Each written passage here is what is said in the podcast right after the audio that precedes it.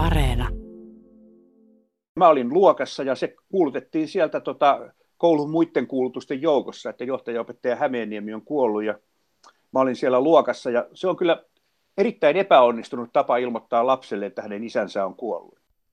Tässä kuusi kuvaa ohjelman jaksossa tutustumme säveltäjä Eero Hämeenniemen elämään kuvien kautta.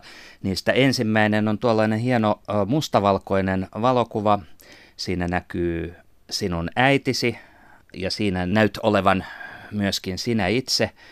Ja siellä on sinun pikkosiskosi, joka on tuon pyörän kyydissä. Te olette jossakin lähellä kotia Valkeakoskella ja vuosi on noin 57. Joo, näin varmaankin. Siinä ollaan selvästi tulossa maitokaupasta, koska polkupyörän sarvessa on äidin maitokannu, josta mä myöhemmin valmistin jonkunlaisen jousisoittimen. Ja, ja sitten siinä on kauppakassi, että tota, näin se on, että, että se on, siis tämä on mun isäni ottama kuva ja sitten oletettavasti siinä on mun pikkuveljenikin sillä lailla, että mä kuvittelisin, että mun äitini on siinä juuri raskaana ja odottaa mun pikkuveliä, joka syntyi alkuvuodesta 58 tuolla sinun pikkusiskollasi on päässä päähine ja, ja tuota, sitä ei nyt tuossa kuvassa kauhean äh, selvästi näy, mutta se ei näytä aivan tavalliselta päähineeltä. Joo, se on semmoinen, silloin oli muodissa tuommoinen, että pienille tytöille tehtiin tuommoisia hilkkoja ja mun äitini, joka oli kansakoulun opettaja, mutta opetti myös käsityötä, oli aika näppärä käsistään ja hän semmoisia tota, sitten mun sisarelleni askarteli melkoiset määrät ja kaikenlaista muutakin vaatetta, että hänellä on juuri sellainen tuossa päässä. Se oli joku käsityön opettaja, joka oli sitten antanut siitä ohjeet äidille ja hän niitä, hän niitä teki. Hän jatkoi käsityöharrastusta kyllä koko ikänsä niin, että mulla on nytkin jalassa äidin kutomat villasukat. Äiti tosin on kuollut jo viisi vuotta sitten, mutta tota, villasukat kestää. Niitä on varmaan niin kauan kuin mä villasukkia tarvitsen. Eli äitisi oli opettaja ja tuossahan näkyy sitten myös koulurakennuksia tuossa kuvassa. Joo, siinä on meidän elämän tärkeät rakennukset. Oikealla on se kansakoulu, jota minä kävin, Tietolan alakoulu, niin kuin silloin sanottiin. Ja sitten vasemmalla on Tietolan yläkoulu, jossa äitini oli opettajana. Ja siinä samassa rakennuksessa oli sitten myöskin jatkokoulu, jossa mun isäni oli johtajaopettajana. Ja minäkin kävin sen yläkoulun sitten, että nämä oli semmoisia taloja, joissa aika paljon tuli oltua. Toisessa näistä rakennuksista sitten myöhemmin, kun se lakkasi olemasta koulu, kerroit, että siitä tuli rockibändien harjoittelutila. Eli siellä oli mahdollista kuulla myös hyvää musiikkia. No siellä oli mahdollista kuulla musiikkia. Se oli tota, siellä oli aika paljon tämmöisiä nuorisorockibändejä, se tapahtui nyt sitten niin 60-luvulla. Ja, ja tota, mun äitini oli siinä jonkunlaisena portsarina, että sitten nämä tuli nämä rockimuusikot meidän parvekkeen alla huutamaan, että Kirsti, heitä avaimet, ja äiti sitten kuuliaisesti aina niitä, niitä heitteli, niitä koulun avaimia, ja sitten sinne meni bändit harjoittelemaan. Myöhemmin siinä toimi myöskin tota, nuorisoteatteri, joka hiljattain vietti 50-vuotisjuhliaan. Et se oli tämmöinen aika aktiivinen tämmöinen niin kuin vapaaehtoisen kulttuurityön keskus, jossa tapahtui kaikkea hienoa kulttuuria ja kaikenlaista muutakin sitten. Soititko itse siellä näissä rockibändeissä? Joo, joo, mä soitin itse siellä kyllä. Ja, ja, ja tota, sitten sit siellä oli, mä pidin siellä semmoisia, kun mä olin opiskellut kuitenkin musiikkia vähän enemmän kuin, kuin monet muut niistä soittajista, niin, niin mä pidin sellaisia tota, kaupungin rahoittamia kursseja, musiikin teorian alkeiskursseja näille soittajaveljille. Ja monet on niitä vieläkin muistellut, että ne vieläkin osaa sävellajit ja soinnut näiden 50, yli 50 vuotta sitten pidettyjen kurssien takia, että tota, ilmeisesti se opetus oli ainakin uutteraa, jos ei muuta. Nämä molemmat rakennukset on sellaisia, että sä olet siellä äh, molemmissa viettänyt paljon aikaa sekä sitten ilmeisesti koululaisena että myöskin sitten tällaisena vapaa-ajan kulttuurin harrastajana. Joo, ja tuolla yläkoulun puolella, niin siellä oli pieni Steinway-flyygeli, mikä oli, mikä oli vallan, vallan hieno asia. Ja mä kävin sitä salaa soittamassa aina. Se oli juhlasalissa ja se oli semmoisessa isossa vaderilaatikossa ja sitten mä vetelin sen sieltä ulos ja, ja kävin soittamassa ja aikansa siellä vahtimestari Topi Naskila ja jakso käydä mua moittimassa siitä, mutta sitten sekin jo antoi periksi, että että Flygelin veto oli sen verran kova minulle, että, että mä en sitten niitä topin alkutuksiakaan viitsinyt välttää, vaan tota, kuuntelin ne sitten aina kiltisti, mutta tota, menin taas uudestaan. Ja siellä myöskin käytiin tota pelaamassa mun kaverini, joka oli myöskin Eero, Puustisen Eero, niin Eeron kanssa käytiin pelaamassa tennistä siellä, siellä tota jo, voi, voimistelusalissa, mikä tietysti sekin oli kiellettyä, mutta me, otet, me käytettiin vähän niin kuin omaamme sitä koulurakennusta. Ja siellä oli joku ikkuna aina vähän raollaa, mistä me päästiin sisälle silloinkin, kun ovet oli lukossa, että tota, se, oli, se oli todella meidän valtakuntaa myöskin. Tämän kuvan on ottanut sinun isäsi ja hän oli myös opettaja. Joo, isä oli tuon jatkokoulun ö, johtajaopettaja. Hän oli kanssa semmoinen niin kuin kovasti kulttuuriin suuntautunut, että hän kirjoitti näytelmiä ja sitten yhden julkaistun nuorten romaaninkin. Hän olisi varmaan kirjoittanut enemmänkin, mutta hän kuoli vuonna 1958, eli vuosi tämän kuvan ottamisen jälkeen 39-vuotiaana, eli, eli hän tota, ei saanut sitten kovin paljon äh, jatkaa sitä, siitä sitten tätä kirjoitushommaa, mutta hän kyllä sai hämmästyttävän paljon aikaan ottaa huomioon, kuinka nuorena hän kuoli. Hän oli ihan hirveän puuhakas ihminen. Olisinpa, olisinpa minäkin yhtä puuhakas hän oli koko ajan jotain tekemässä ja tota, ehkä se oli sitten niinkin päin, että perheelämä jäi siinä sitten vähän vähemmälle. Mä muistan, mulla on semmoinen niin visio isästäni istumassa kirjoituskoneen ääressä ja kahdella sormella naputtamassa sitä ja tupakkaröyhyää suupielessä. Se oli se, niin se mitä, mitä mun isäni teki mun lapsuudessani. Toki hän sitten meidän lasten kanssa myöskin touhus, että esimerkiksi mulle hän luki Suomen historiaa. Hän oli sitä mieltä, että että historia pitää tuntea ja, ja hän oli kovasti tämmöinen niin kuin isänmaallinen ihminen. Hän oli ollut siis talvisodan ensimmäisestä päivästä jatkosodan viimeiseen päivään asti rintamalla ja se vaikutti sitten hänen persoonallisuutensa ja ajattelumaailmansa aika paljon. Ja se Suomen historian tunteminen oli, oli tärkeää. Ja hän opetti sen mulle silloin ennen mun kouluikääni niin perusteellisesti, että mun ei paljon tarvinnut historian kirjoihin katsoa ennen kuin sitten lukiossa hänen kuolemaansa liittyi dramaattinen asia sinun kannaltasi. Kuulit sen hyvin yllättävässä tilanteessa, että hän oli kuollut. Joo, se on totta. Se oli, se oli järkyttävä tilanne mulle. Mä olin siis koulussa, kun mun isäni kuoli. Ja, ja sitten tota, hän oli, koska hän oli koulun johtajaopettaja, niin, niin sitten silloin oli semmoinen ajatus, että kaikille koululaisille annettiin päivä vapaata sen takia. Ja, ja mä olin luokassa ja se kuulutettiin sieltä tota, koulun muiden kuulutusten joukossa, että johtajaopettaja Hämeeniemi on kuollut ja mä olin siellä luokassa ja se on kyllä erittäin epäonnistunut tapa ilmoittaa lapselle, että hänen isänsä on kuollut. Että mä suosittelisin kaikkia muita mahdollisia tapoja. No sitten oli, oli vapaata koulusta, koko luokka tietysti hurra äänekkäästi, kunnes se tajusi, että ei ehkä tämä nyt ihan hienotunteista ole, ja sitten se hurraaminen niin kuin vaimeni. Ja siinä sitten vielä, kun oli kerran keittäjät, koulun keittäjät oli valmistanut soppaa, niin se vielä syötiin ja mä sitten siinä tuijottelin sitä soppaani murheellisena.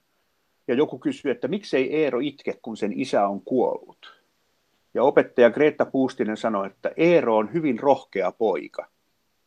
Eerosta ei silloin tuntunut yhtään rohkealta, mutta tota, mä olin vaan niin järkyttynyt, että musta ei tullut minkäänlaista reaktiota. Minkä ikäinen olit silloin? Mä olin ensimmäisellä luokalla eli seitsemänvuotias. Tässä kuusi kuvaa ohjelman jaksossa siis ollaan Eero Hämeenniemen kuvien äärellä ja niitä voi katsoa internetissä osoitteessa yle.fi kautta kuusi kuvaa. Siellä nämä kuvat ovat myös silmin nähtävillä. Eero, toinen kuvasi on, se on iloisempi kuva. Siinä olet yhdessä tyttäresi Katrin kanssa. Te olette Pristiinassa ja istutte penkillä ja teillä näyttää olevan oikein mukavaa. Siinä on tuollainen tavallinen kaupunkimiljö, mutta Pristiina oli varsinkin tyttärellesi Katrille hyvin erityinen paikka. Joo, Katri oli kaksi vuotta siellä ja tota, mä kävin siellä sitten häntä tapaamassa ja tuossa me istutaan tyytyväisesti hymyille vierekkäin, niin kuin isän ja tyttären kuuluu istua. Hän oli siellä tota, ensi vuoden tällaisessa äh, askalilasten oppimiskeskuksessa. Äh, meillä Suomessa varmaan näitä askaleita kutsuttaisiin romaaneiksi, mutta tota, kuulemma se on tärkeää, että heitä kutsutaan askaleiksi tässä Kosovon kontekstissa. He oli siis tota, muslimeita ja, ja sitten he, heillä oli suuria, siis niin kuin sosiaalisesti ne oli aika huonossa asemassa siellä ja idea oli se, että tämän oppimiskeskuksen tarkoitus oli tukea näiden lasten koulunkäyntiä, joka tosiaan tarvitsi tukea, koska aika monien perheiden vanhemmat esimerkiksi ei välttämättä ollut lukutaitoisia tai koskaan itse käynyt koulua. Ja silloin voi ajatella niin, että perheillä ei ehkä ollut ymmärtämystä siihen, että mitä se koulunkäynti oikein on ja mitä siellä vaaditaan. Ja sen takia sitten oli tämmöinen oppimiskeskus, jossa sitten näille lapsille opetettiin niitä asioita, mitä koulussa opetettiin ikään kuin tukiopetuksena. Ja sitten ylimalkaan muutenkin tarjottiin heille mahdollisuuksia yhdessäoloon ja, ja kaikenlaiseen mukavaan puuhaamiseen. Ja siellä Katri oli vuoden.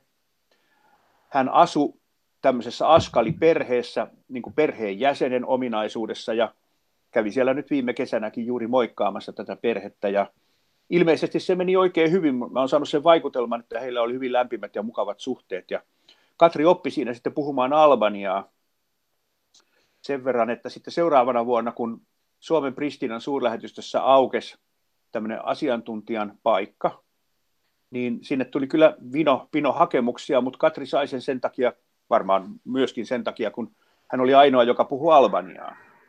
Ja siitä kielitaidosta on sitten ollut hänellä aika paljon hyötyä siinä hommassa ja myöhemminkin muuten. Ja tuossa mä kävin tosiaan häntä katsomassa, se oli mulle hirveän mielenkiintoinen kokemus sen takia, että me on Katrin kanssa aika paljon matkustettu aikaisemmin, kun hän oli pieni tyttö. Ja se kuvio oli aina sellainen, että, että isä tietää ja isä puhuu kieltä ja isä kääntää ja isä selittää ja isä opastaa. Ja nyt se olikin niin päin, että Katri puhuu kieltä ja Katri tietää ja Katri opastaa ja isä oli siinä ihan tietämättömänä pökkelönä vieressä ja Katri kyllä hyvin taitavasti ja ystävällisesti opasti sitten kielitaidotonta ja mistään mitään tietämätöntä isäänsä. Se oli ehkä opettavainen kokemus myös sille, sille isälle. Olet muuten sanonut, että, että sulla on sellainen periaate, että pitää opiskella paikallista kieltä sen verran, että saa kahvin tilattua, niin kuinka monilla kielillä saat kahvin tilattua? Niin siis pitää saada tilattua kahvilassa. E, esimerkiksi Katri nyt ei juuri juo kahvia. Mä olisin siis hänelle antanut sen saman, saman neuvon, että tota, kun me matkustetaan yhdessä, niin minä hoidan kaikki ja maksan kaikki, mutta hänen pitää osata sen verran kieltä, että hän osaa tilata kahvilassa sitä, mitä hän haluaa. Aika, hän on suorittanut sen aika monella kielellä tämän, tämän kahvilatentin, ja, ja kyllä mäkin aika monella kielellä pärjään mulla semmoinen periaate on, että jos mä menen johonkin, niin kyllä mä nyt ainakin sen verran opiskelen, opiskelen kieltä, että, että se onnistuu. Ja yritän tietysti opiskella vähän enemmänkin. Kyllähän siitä aina hyötyä on, jos pärjää. Ja varsinkin, jos osaa semmoisia kieliä, mitä kukaan ei odota, että sä osaisit. Niin, niin siitä syntyy usein aika hauskoja tilanteita. Olet ilmeisesti tamilin kielelläkin tilannut kahvia. No mä oon tamilin kielellä tilannut kahvia. Mä oon opiskellut sitä seitsemän vuotta niin kuin kauko-opiskelua Chennain yliopistossa professori Sundaramurtin johdolla. Opin sitten muutakin kuin tilaamaan kahvia, että olen kirjoittanut esseitä ja kääntänyt runoutta ja julkaissutkin näitä runokäännöksiä, että siis suomeksi olen kääntänyt klassista tamilinkielistä runoutta.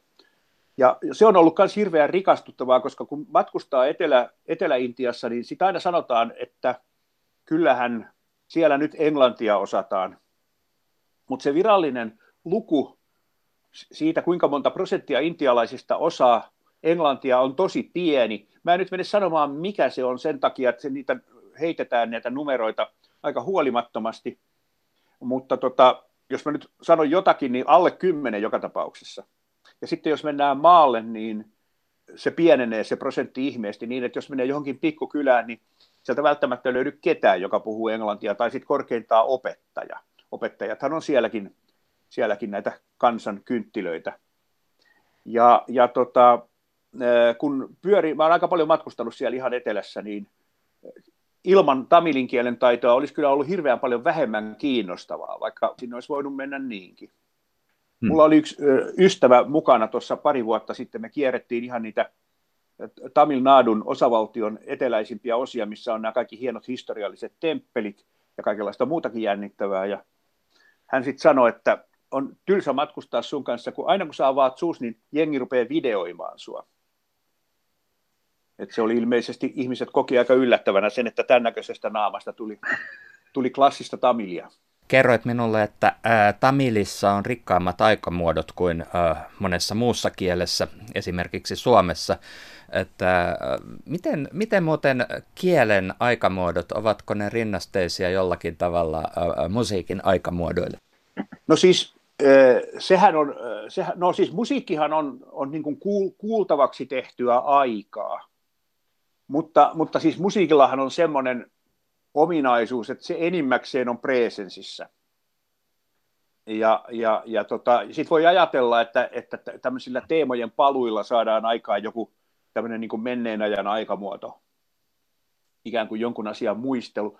Ja on myöskin olemassa sellainen ilmiö kuin ennakointi, jonka voisi ajatella olevan jonkunlainen futuuri. Mutta en mä nyt niitä musi- kyllä kielten aikamuodot on hirveän paljon spesifimpiä kuin musiikin. Ja tuosta futurista puheen ollen, niin sehän on yksi niistä asioista, joita meillä suomen kielessä ei ole. Et siis jos Tamililla on poikkeuksellisen rikkaat aikamuotorakenteet, niin suomen kielellä on harvinaisen köyhät. Et meillähän on, sitä oikein tutkinutkin kielitieteilijät ja ovat olleet sitä mieltä, että suomen kieli on niin semmoinen tilanteiden kuvaamisen kieli. Eli siis mitä tapahtuu tässä ja nyt, kun taas sitten nämä indoeurooppalaiset kielet olisi enemmän tämmöisiä niin kuin prosesseja kuvaavia kieliä, muutosta kuvaavia kieliä. Ja sitten joku oli tutkinut suomalaisia elokuvia verrattuna sitten kaikenlaisiin muihin elokuviin ja todennut, että suomalaisissa elokuvissa seistä tollotetaan huomattavan paljon. Eikä tietysti paljon tarvitse suomalaisia elokuvia katsoa huomatakseen, että varsinkin vähän vanhempia, että tämä on totta. Ja mä luulen, että esimerkiksi Kaurismäen loistavien elokuvien menestys maailmalla johtuu osittain siitä, että se ajan käsittely on niin epätyypillistä. Että niissä on hirveän vähän dialogia ja hirveän paljon seisomista ja merkitseviä katseita. Mun henkilökohtainen suosikkini on Tulitikkutehtaan tytössä se, kun Kati Outisen hahmo myrkyttää koko perheensä ja ennen sitä myrkytyskohtausta tulee ovenpieleen seisomaan ilmeettömänä ja sanoo, että syömään en tiedä miten me tännekin jo päädyttiin. Me lähdettiin tota Pristiinasta ja albanian kielen osaamisesta, päädyttiin tamilin kielen kautta Aki Kaurismäkeen ja, ja, ja tota, erääseen elokuvakohtaukseen, mutta tämä on mahdollista. Kolmannessa kuvassa näemme sinut kahden eteläintialaisen muusikon kanssa. Saat lausua heidän nimensä, koska en ole varma, miten ne lausutaan, mutta toinen heistä on klassinen laulaja, joka on esittänyt paljon musiikkiasi ja, ja toinen on äh, tablan soittaja ja äänitysstudion omistaja. Joo, tämä laulaja on Bombay Jayashree. Ja, ja tämä äänitysstudion omistaja, tablan soittaja on Sai Shravanam. Bombay Jayashree nimestä sen verran, että, että Bombayhan ei ole hänen nimensä, vaan hänen nimensä on Jayashree ja itse asiassa hänen sukunimensä on Ramnath, mikä on hänen miehensä nimi.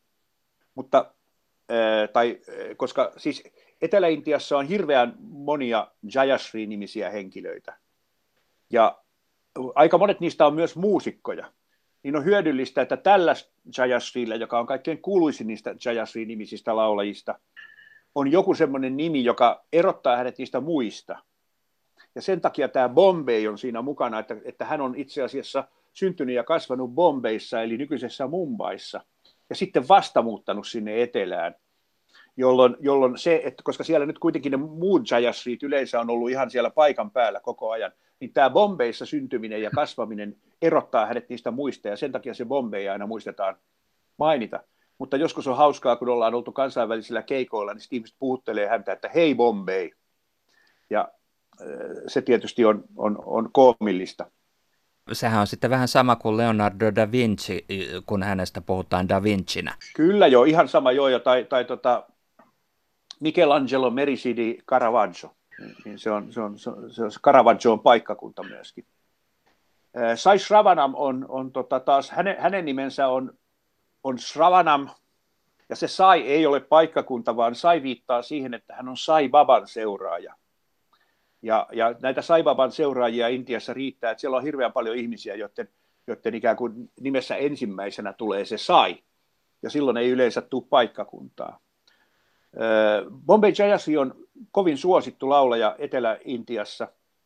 Ja, ja hän on tota, paitsi niin kuin merkittävä klassinen laulaja, niin myöskin paljon tehnyt työtä elokuvien parissa. Ja tämä Sai Shravanam taas omistaa studio, joka myöskin on tehnyt paljon, siis Sai, Sai on tehnyt yhteistyötä elokuvatuottajien kanssa ja, ja tota, tehnyt myöskin ääniraitoja Hollywood-elokuviin. Niin, että tota, hän on siellä studiossaan äänittänyt muun muassa osia tästä Piin elämä-elokuvan musiikista, jossa Juri Jayashri laulaa tämän todella kauniin kehtolaulun, joka siinä on alussa. Sehän on aika julma elokuva. Siinä ollaan eloonjäämiskamppailussa avomerellä laivan haaksorikon jälkeen ja, ja tuota noin, niin, sitten eräänlainen fantasia siitä, että keitä on paikalla, niin sitten pitää tämän yhden veneessä olevan toivoa ja mielikuvitusta ja uskoa elämään yllä. Te olette tuossa, ette suinkaan veneessä, vaan te olette mikrofonien äärellä. Siinä on tuota mikrofoneja, mutta tämä ei kuitenkaan ole tuo Sai Namin studio, vaan tämä on joku toinen studio. Joo, tämä on Budapestissa äh, oleva tämmöinen radiostudio. Meillä oli konsertteja Unkarissa ja, ja tota, yksi niistä oli Budapestissa ja, ja siellä sitten oli siihen konserttiin liittyen radiohaastattelu. Meillä oli myöskin konsertti Keskemetin kaupungissa. Ja kun sinne Keskemetiin mentiin, niin alkoi sataa lunta. Ja Sai Ravanam näki lunta ensimmäisen kerran elämässään, ja hän oli sitä mieltä, että se on hirvittävä luonnon katastrofi. Ja hän soitteli kotiin kahden minuutin välein ja selosti sitä, niin sitä säätilan muutosta, että nyt alkaa tulla vähän hiutaleita, no nyt sitä on jo maassa. Ja sitten molemmat intialaiset taiteilijat oli sitä mieltä, että, että kun on näin kamala keli, niin varmasti konsertti peruutetaan. Ja mä sanoin siihen, että ei kyllä Unkarissa peruuteta konserttia sen takia, että maassa on sentti lunta. He ei oikein uskonut mua, mutta, mutta sitten mentiin, mentiin sinne kirkkoon, missä se konsertti oli. Se kirkko oli kylläkin ihan jääkylmä, mikä ei ollut kovin mukavaa. Mutta siellä oli myös 800 kuulijaa, jotka oli ihan hirvittävän innostuneita kaikesta niin, että, että, että me jouduttiin niitä lauluja toistamaan heti. Ajatushan on se, kun se oli viiden laulun sarja, että ne saa kaikki niin kuin lauletaan ensin ja sitten taputetaan. Mutta kun ne taputti joka laulun jälkeen, niin, niin sitten, sitten joissain tapauksissa ei ollenkaan suostunut lopettamaan sitä taputtamista ennen kuin esitettiin sama laulu uudestaan, ja näin tapahtui parille laululle siinä, siinä sarjassa. Se, oli, se oli suuri menestys, se Unkarin konsertti, mikä oli tietysti kivaa, koska, koska me tultiin Unkariin Irlannista, missä me esitettiin ihan sama laulusarja. Ja, ja siellä efekti oli täsmälleen päinvastainen. Kuka ei tajunnut yhtään siitä, mitä me oltiin yrittämässä. Se oli hämmästyttävää. Siis siellä oli paljon ihmisiä ja sitten niin tuijotti meitä, usko, se, siinä semmoinen hölmistynyt ilme naamallaan, että, että mitä hän noi tuolla yrittää. Et se oli mukava, että, että tämä Unkarin konsertti tuli sen jälkeen, niin jäi paljon paremmat fiilikset muusikoille ja myöskin minulle. Neljännessä kuvassa äh, näemme Eero Hämeenniemen äh, Palermossa Italiassa ja tämä kuva on tämmöinen äh, terassikuva melko mahtavien maisemien äärellä. Siellä näkyy äh, vettä ja vuoria äh, ja, ja tuota, sääkin on huomattavasti parempi kuin Suomessa suurimman osan aikaa. Tämä paikka, jossa olet käynyt monta kertaa ja palaat sinne aina uudestaan. Mikä, mikä tuosta paikasta tekee erityisen? No siis mä kävin aikaisemmin Etelä-Intiassa joka talvi pitkiä aikoja. Mä edelleenkin käyn siellä, mutta mä oon siellä nyt vain kuukauden verran suunnilleen tai puolitoista kuukautta. Aikaisemmin olin, olin pitempään. Ja, ja tota, koska toi Suomen talvi ei oikein mulle kolahda, jo koulun urheilutunnit sai mut täysin viertettua murtomaamihihdon ideasta. Ja mulla ei mitään muutakaan niin talviurheiluharrastusta. Mulla ei oikein talvella mitään käyttöä. Niin, niin mä olen halunnut hakeutua sellaisiin paikkoihin, missä ei ole talvea. Ja sitten mä rupesin hakemaan kymmenen vuotta sitten sellaista talvehtimispaikkaa, joka ei olisi siellä Intiassa, koska se oli jo nähty siinä vaiheessa, vaan olisi EUn alueella ää, mahdollisimman etelässä. Ja paikka, jossa puhutaan kieltä, jota mä jo osaan, ettei tarvitse opetella uutta kieltä, ja kaupunki, jossa on kulttuurielämää. Niin näillä asetuksilla tuli kolme kaupunkia, eli Palermo, Napoli ja Valletta, eli Maltan pääkaupunki. Mutta se Valletta putos heti, koska tota, itse asiassa se ei ole varsinaisesti kulttuurikaupunki, ja se on muutenkin aika aika karu paikka verrattuna näihin kahteen muuhun. Sitten Napoli on kyllä, mä tykkään Napolista, olen siellä ollut aika paljon, mutta se on ehkä pikkusen liian kaoottinen ja crazy. Eli, eli tota, Palermo tuntui parhaalta, ja sitten mä löysin Palermosta tämmöisen tämmöisen tota, asunnon, joka on tämmöisen aatelismiehen palatson ylimmässä kerroksessa, ja hän elättää itsensä ja perheensä sillä, että hän vuokraa osia siitä isosta rakennuksesta sekä lyhytaikaisille kävijöille että sitten vähän pitempiaikaisille kävijöille. Ja, ja tota, mä sain sen, sen asunnon, missä on tämä kattoterassi ja myöskin sitten niin kuin hyvä, hyvä näköala olohuoneen ikkunasta. Juuri toi sama Palman lahti näkyy siinä ja sitten noin vuoret. Ja sinne Palazzo Lanza Tomasiin mä olen nyt sitten joka kevät mennyt, paitsi tänä keväänä, jolloin mun pitäisi nyt juuri olla siellä parhaillaan. Itse asiassa juuri tänään, 31. maaliskuuta, mun pitäisi sinne saapua, mutta tässä mä nyt istun tukevasti Keravalla ja täällä aion myöskin pysyä. Niin, ja tämä liittyy siihen koronavirukseen, tämä, tämä No se liittyy, jo, se liittyy siihen, siis nyt ei ole tuota Palermoon menemistä. Siis Suomestahan ulospääseminenkin taitaisi olla haasteellista, ja Italiaan sisälle pääseminen olisi todennäköisesti myöskin haasteellista. Että... Ja sitten Italiassa on tämmöisiä niin paikallisia rajoituksia. Luin just eilen La Repubblica-lehdestä, että tota, Kalabrian kuvernööri, tai mikä se nyt on se regionen johtaja, niin, niin sanoi, että, että, tota, että Kalabriasta ei lähde kukaan, eikä Kalabriaan tule kukaan. Ja mun oli tarkoituksena myöskin käydä Kalabriassa, että se ei nyt sitten onnistu. Eli mä olen nyt tämän kevään Suomessa ja pidän täällä tämmöistä sosiaalista etäisyyttä ihan niin kuin kunnon kansalaisen pitää. Ja toivon, että paremmat ajat koittaa sitten toivottavasti jo syksyllä, ehkä ensi keväänä, ehkä sitten sitäkin myöhemmin, mutta, mutta joka tapauksessa toivon, että ne joskus koittaa. Olet parhaillaan kirjoittamassa kirjaa Etelä-Italiasta ja itse asiassa kävit siellä juuri ennen kuin tämä koronatilanne iski päälle. Olitko suoranaisessa hengenvaarassa suorastaan? E, no en, en, en varmaankaan. Siis tota, se tilannehan oli Italiassa sellainen, mä olin siellä niin, että mä menin sinne helmikuun alussa ja tulin pois 10. päivä maaliskuuta, joka oli siis, se oli sitten jo toiseksi viimeinen toiseksi viimeinen lento Suomeen suora sellainen. Öö, ei kai, en mä tiedä, siis tämän aamun uutisissa sanottiin, että koronaan kuolleisuusprosentti on 0,6. että, että tota, ei nyt ihan hirveän suuri hengenvaara ehkä ollut kyseessä, vaikka minä nyt olen tietysti keskimääräistä vanhempi ja näin poispäin, että, että en, en halua missään tapauksessa koronavirusta saada, mutta en mä nyt suhtaudu mitenkään hirveän pelokkaasti siihen myöskään. Tota, se oli jännä tilanne, koska se helmikuu meni sillä lailla, että Roomassa, missä mä olin silloin ensin, niin ei huomannut yhtään mitään. Mutta tietysti uutiset oli kamala huolestuttavia. Ja sitten tota, kun mä luen italialaisia lehtiä koko ajan sekä siellä ollessani että, että myöskin täällä ollessani, niin, niin nehän on tosi masentavia, mitä tuli Lombardiasta ja muualta, ja ne on edelleenkin erittäin masentavia. Mä kattelen joka aamu tota, nimenomaan La Republicaa, jossa on sit tarkat tilastot, että mitä missäkin on tapahtunut. Ja kyllähän se on karseita luettavaa, vaikkakin nyt kai on sellainen tilanne, että Italian viranomaiset on sitä mieltä, että se on pikkusen hellittävässä pohjoisessa. Mutta kun Italia on pitkä maa, niin silloin kun mä olin siellä, niin ei ollut vielä Roomassa eikä siitä etelään mitään epidemiaa havaittavissa. Ja nyt kun se on siellä alkamassa, niin pelätään sitä, että se tilanne muodostuu yhtä vaikeaksi kuin mitä se oli Lombardiassa hetki sitten.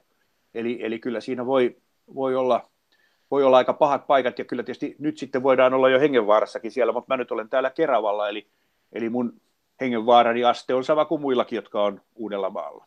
Niin tässä pitää ehkä sanoa, että me teemme tätä haastattelua koronan vuoksi etähaastattelumenetelmin, eli internetin yli, ja sen takia tämä ääni on tässä haastattelussa ehkä vähän erilainen kuin se olisi, jos olisimme studiossa. Vielä tuosta kuvasta, jossa istut tuolla mainiolla terassilla. Tämä on siis tota, paikka, jossa työskentelet. Se on paikka, jossa kerrot saavasi asioita aikaiseksi. Mitkä, mitkä asiat tekee sen, että joku paikka on sellainen, että siellä, siellä on hyvä työskennellä? No yksi erittäin tärkeä puoli siinä on se, että se on mukava paikka. Semmoinen paikka, jossa viihtyy, jossa on hyvät työskentelyedellytykset. Siis mulla on siellä pieni flyykeli tuossa asunnossani ja, ja, ja, ja hyvä työpöytä ja, No enpä oikeastaan paljon mitään muuta tarvi. Mutta sitten on se, että, että siellä on, mä, mä, siis Palermo on jollain lailla, ja koko se, minkä takia mä kirjoitan myös kirjaa Etelä-Italiasta, johtuu siitä, että se on minusta hirvittävän inspiroiva paikka. Ja se on inspiroiva paikka juuri sen takia, että se on tämmöinen, siinä on tämmöisiä niin dynaamisia vastakohtia. Eli, eli tota, mä olin joskus soittamassa konserttia Palermossa ja siellä on semmoinen tapa, että usein sitten vähän laitetaan taiteilijat puhumaan ennen sitä musiikkipuolta. Ja sitten konsertin järjestäjä työnsi mut yhtäkkiä yleisön eteen ja sanoi, että nyt maestro kertoo, että minkä takia hän aina tulee tänne Palermoon. Ja mä sanoin sitten, että, että Palermo on niin kuin hyvin inspiroiva paikka, koska se on brutta, bella, meravigliosa, orribile. Eli ruma ja kaunis, ihastuttava ja kamala. Ja, ja, ja tota, se, on, se on just se, mitä se on. Ja mä koen tämän ristiriidan niin kuin hirvittävän, että se on semmoinen niin dynaaminen paikka. Ja sitten kun siellä on hyvät työskentelyolosuhteet, se on inspiroiva paikka. Ja sitten mikä myöskin tärkeää, että mulla ei oikein mitään muuta siellä. Eli kun mä olen Suomessa, niin mulla on kaikenlaisia velvollisuuksia sinne ja tänne. Mutta kun mä olen Palermossa, niin siellä ei oikeastaan ole paljon mitään muuta. Mä silloin tällöin soitan jotain pieniä improvisaatiokonsertteja. Siellä on semmoinen konserttisarja kuin Concerti Clandestini, eli salaiset konsertit. Ja, ja, ja niitä mä olen jonkun verran soittanut, mutta oikeastaan niin kuin muuten siellä ei sitten ole, ole muuta. Mulla on pieni ystäväpiiri, joita mä tapaan, mutta ne on kaikki hirveän kiireisiä myös. Ja, ja tota, ei, ei niin kuin koko aikaa riekuta missään, vaan että oon kotona ja teen töitä. Ja, ja, ja sitten kun mä avaan ikkunan, niin siinä avautuu Palmanlahti, äh, eli siis Välimeri, se on, ihan, se on hirvittävän kaunis, nimenomaan hirvittävän kaunis näkymä. Ja sitten siitä menee laivoja. Mulla on joku semmoinen ihmeellinen kaukokaipuu romantiikka suhde laivoihin. Mä katselen, kun ne tulee Napolista tai Salernosta tai kun ne lähtee sinne. Kukaan ei pääse Palermon satamaan minulta salaa, koska se väylä menee just mun ikkunani alta. Eli mä todella kattelen niitä laivoja ja niiden, joskus on hauska katsoa, kun laiva tulee pieni piste tuonne horisonttiin kauas ja sitten mä istun terassilla ja odotan, kun se tulee siihen mun nokkani eteen. Se kestää suunnilleen kaksi tuntia. Ja, ja tota, siinä, siinä niin kuin mieli lepää, voi vähän niin kuin vaipua semmoiseen meditatiiviseen hetkeen, ja, koska siinä tapahtuu jotakin, mutta siinä ei tapahdu mitään hirveän nopeata. Niin se on silloin semmoinen hetki, joka on ominainen tämmöiselle niin kuin ajattelutyölle tai uusien ideoiden saamiselle. Sitten siellä on hyvää ruokaa. Mä tykkään hyvästä ruoasta. Mulla on mukava keittiö. Mä käyn torilla aamulla ja sitten mä kokkailen niitä välimeren juttuja. Tai sitten on hyviä ravintoloita. Ja kun mulla on tietyt kantaravintolat, niin siellä hintataso laskee joka kerta, kun mä menen sinne. Eli, eli siellä kannattaa käydä paljon. Sehän on se, siellä on tämmöinen pärstäkerroin hinnoittelu tuolla ainakin Palermossa aika tyypillinen. Yksi mielenkiintoinen asia tästä majapaikastasi vielä on se, että sen, sen omistajiin, siihen sukuun, joka sen on omistanut tai omistaa, niin liittyy mielenkiintoinen tarina. Täällähän äh, Yle Areenassa joitakin kuukausia sitten ainakin oli vielä katsottavissa sellainen elokuva, jonka nimi on Tiikerikissa, ja se perustuu perustuu suosituksi tulleeseen romaaniin ja tämä paikka, jossa sinä näitä laivoja tarkkailet, niin se liittyy hyvin läheisesti tähän, tähän Tiikerikissa romaanin kirjoittajaan Giuseppe Tomassini Lampedusaan. Niin, siis se on hänen kotinsa, että sen verran läheisesti se liittyy häneen. Hän, hän asui siinä mun makuuhuoneeni alapuolella. Olisi kiva sanoa, että se Tiikerikissa on kirjoitettu siinä, mutta itse asiassa Tiikerikissa on kirjoitettu kahviloissa hän tykkäsi työskennellä kahviloissa. Sitten joku sanoi, että se johtui myös siitä, että hänellä ei ollut 50-luvulla, kun hän sitä kirjaa kirjoitti, niin hänellä oli hirveän vähän rahaa, ja kahviloissa oli lämpimämpää kuin kotona. Että, että sen takia hän olisi työskennellyt, työskennellyt niissä kahviloissa. Se, se Tiikerikissan käsikirjoitus on siellä, siellä tota, Palazzo Lanza Tomasin salongissa, se on semmoisessa lasivitriinissä, ja siinä on tämä Lampedusan erittäin tarkka, kaunis käsiala niin kuin näkyy siinä käsikirjoituksessa. Ja sitten aina tietysti välillä näkyy, että nyt on ruksattu yli ja, ja näin poispäin. Mutta hän on siis, hän on todella kirjoittanut sen romaanin käsin. Ja, ja tota, hänen kuollessaan sitä ei oltu julkaistu eikä ollut mitään näkymää julkaisusta. Hän oli sitä tarjonnut joillekin kustantajille, mutta kaikki oli lähettänyt sen takaisin. Mutta sitten kun hän, hän oli kuollut, niin hänen tyttärensä tarjosi sitä vielä parille kustantajalle. Ja niistä sitten toinen sen otti, ja siitä tuli välitön kansainvälinen menestys sillä tavalla, että jopa sitten niin kuin pari vuotta sen jälkeen se oli Valkeakoskella mun vanhempieni ää, tota, kirjahyllyssä Tyyni Tuulion suomennoksena, joka mulla on vielä tuossa tossa se vanhempieni kappale.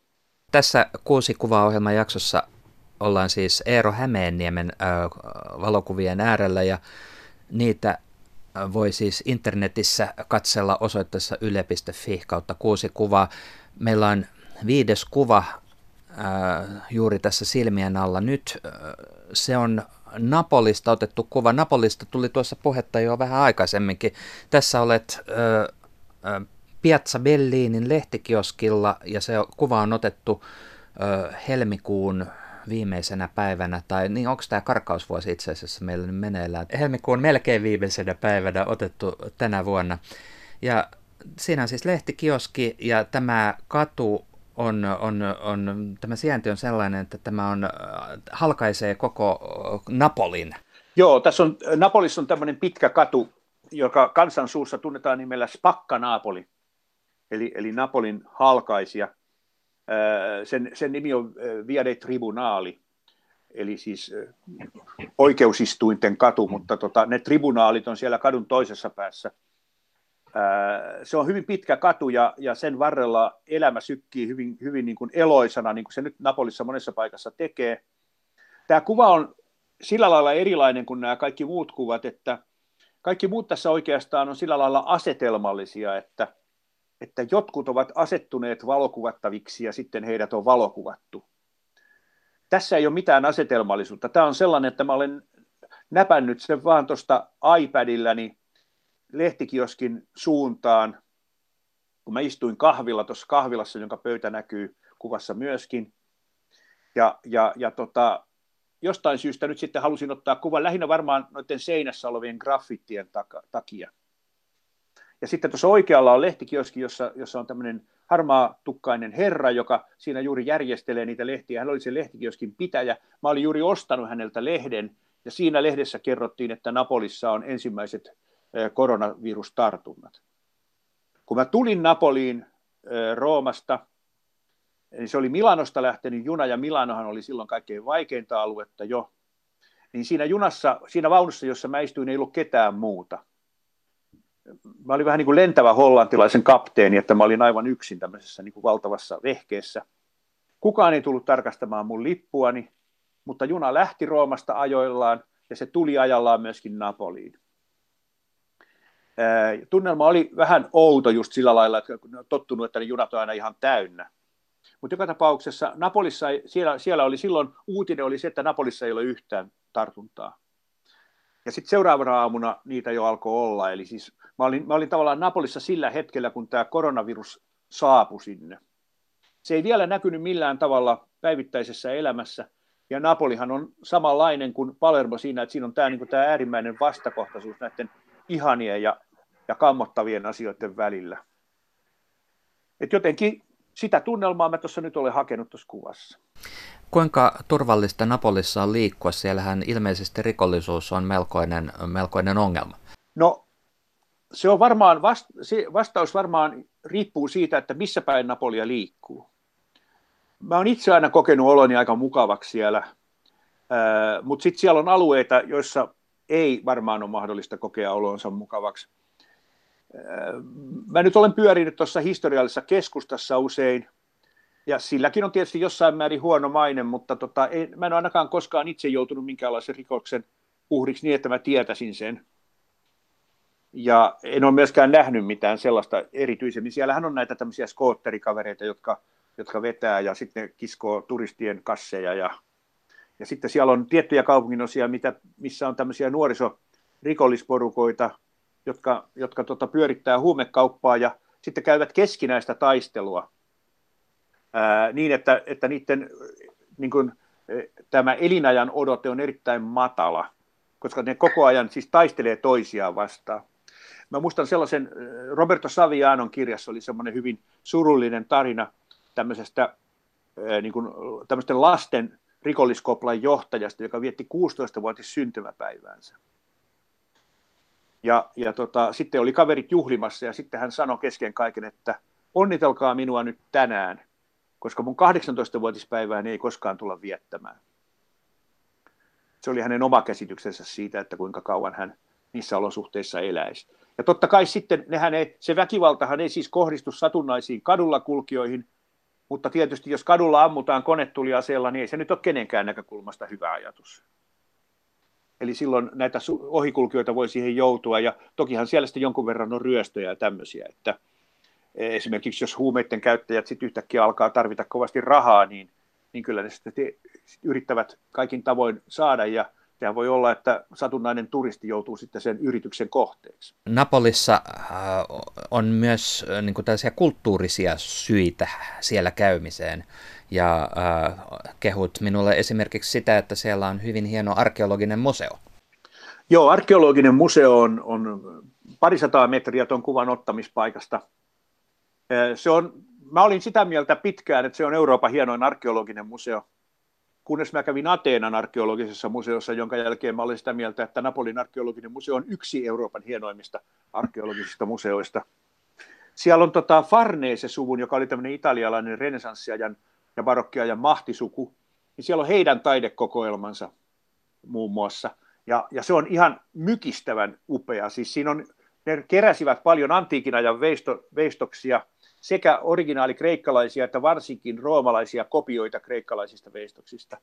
Ja ne on, ne on siellä nähtävillä. Ja, ja ne on, ne on sitten jotenkin, kun niitä katsoo, niin on sellainen uskomatonta, että yhdessä paikassa voi olla näin paljon tämmöistä keskeistä kulttuuriperintöä.